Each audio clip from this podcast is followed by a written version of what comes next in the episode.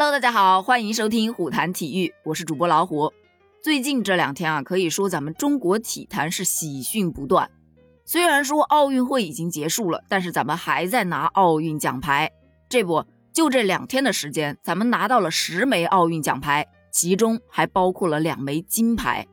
就在最近啊，国际田联更新了相关的信息，苏炳添的荣誉一栏除了世锦赛的银牌。世界室内锦标赛的银牌、亚运会的金牌之外，还多了一个奥运会铜牌得主。也就是说呀，之前咱们反复提到的英国运动员乌贾服药已经被证实了，那么英国队的银牌就正式被剥夺了。以苏炳添为首的中国男子四乘一百米的接力组合，就正式顺利递补到了这枚东京奥运会的铜牌。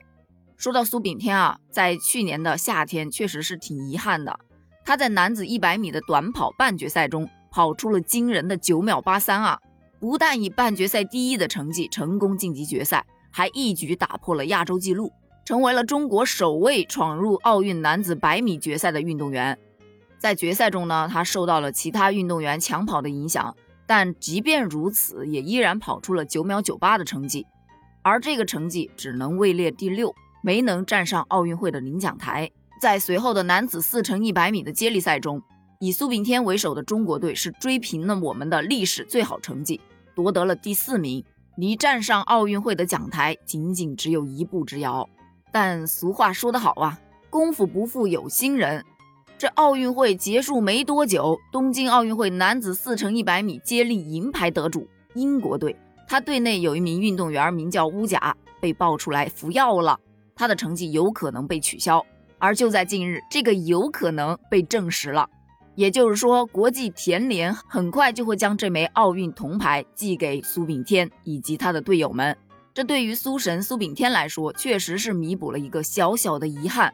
希望在二零二四年的巴黎奥运会上，还能看到苏神苏炳添的身影。昨天曝光出来的消息呢，是国际田联通报，俄罗斯女子竞走选手拉什马洛娃因为服用禁药被禁赛两年。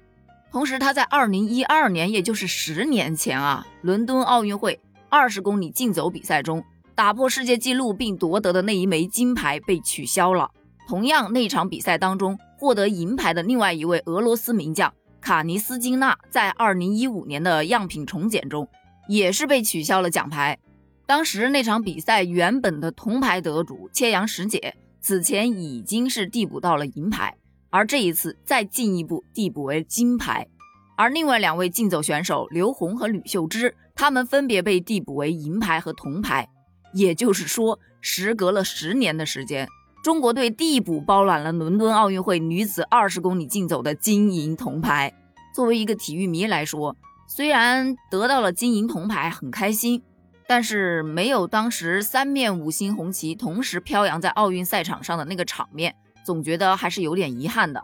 特别是对于金牌得主切阳什姐来说，她当时的成绩也是打破了当时的亚洲纪录的，而且目前她已经成为了第一位获得奥运会金牌的中国藏族运动员。在得到这个消息之后，她也是第一时间在微博上写道：“足足过去了十年，没想到以这样的方式迎来了自己的奥运冠军。得到消息之后是既开心又难过，开心的是自己能成为自己心中的冠军。”可以拥有奥运金牌，难过的是自己没有感受过冠军的样子，没有得到奥运冠军的光环。虽然说光环是一时的，但那一刻的光环他想拥有。另外一条就是在今天，国际体育仲裁法庭宣布，里约奥运会男子举重七十七公斤级冠军尼德扎特拉希莫夫因服用违禁药物将被禁赛八年。取消他从二零一六年三月十五日到二零二一年一月十八日所有比赛的成绩，这就意味着中国名将吕小军，也就是当时举重七十七公斤级的亚军得主，他将递补到里约奥运会该级别的金牌，从而实现他的奥运三连冠。这真的是一个非常了不起的成就了。另外，除了刚刚咱们提到的，还有巩立姣递补到了北京奥运会铅球的铜牌。伦敦奥运会铅球的银牌，司天峰递补拿到了奥运会的竞走银牌，张文秀获得了北京奥运会链球的银牌，宋爱民递补拿到了北京奥运会铁饼的铜牌，还有和苏炳添一起获得田径四乘一百米接力铜牌的谢震业、吴志强和汤新强。荣誉呢，确实是一方面，但是我觉得中国体育总局应该可以补发奖金的吧？毕竟在奥运赛场上拿到奖牌都是有奖金可拿的，但是递补的我不知道有没有，但我总觉得他们是值得的。如果可以补发就补发吧，你们觉得呢？欢迎在评论区留言哦，评论区见，拜拜。